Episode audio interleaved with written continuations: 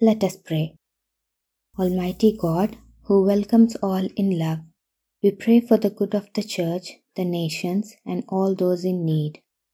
We pray for peace and justice in the world, especially in Afghanistan, the Middle East, Ethiopia, Myanmar, and West Papua. May those who are damaged by war and trauma know welcome, healing, and justice.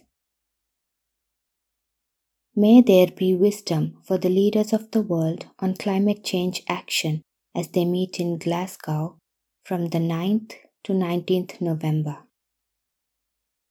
Help them make decisions that will protect the future of creation.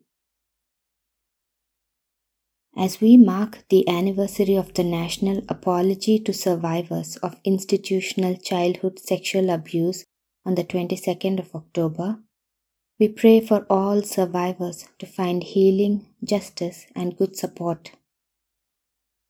We pray for all those affected by COVID 19 and we ask you to comfort and strengthen those who grieve because they have lost loved ones or jobs and those who have mental health issues. May you restore all people to wholeness.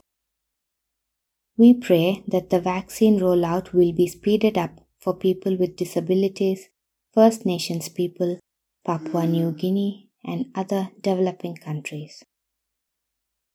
We ask for safety for teachers and students as they return to classroom teaching, and we ask for wisdom for churches as they return to face to face worship, that all might feel welcome and safe.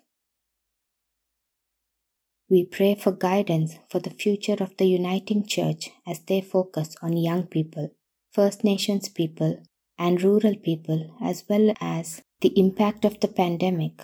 And we pray for guidance for the national consultation of presbytery ministers on the 22nd October and the 5th of November as they focus on the future ministry and mission of the church.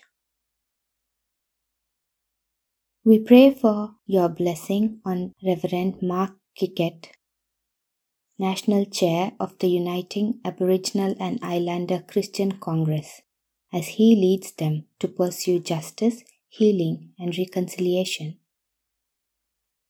At Carlingford, we pray for Gail and Trish, the church council, the pastoral partners, and all those in the congregation. We pray for guidance in the discussions between the Carlingford and West Epping representatives so that they discern your will for us as we continue to share the hope and compassion of Jesus Christ with the world. We pray for comfort and healing for all who are troubled and for those who are sick or having treatment, and we ask your blessing on Audrey, Luke, Pat, and Sheila. We pray that we will become witnesses to your love in a world of fear and witnesses to the hope we have through Jesus Christ, that you will always be with us.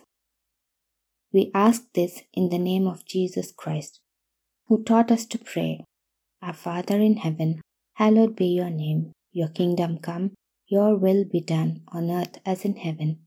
Give us today our daily bread Forgive us our sins as we forgive those who sin against us.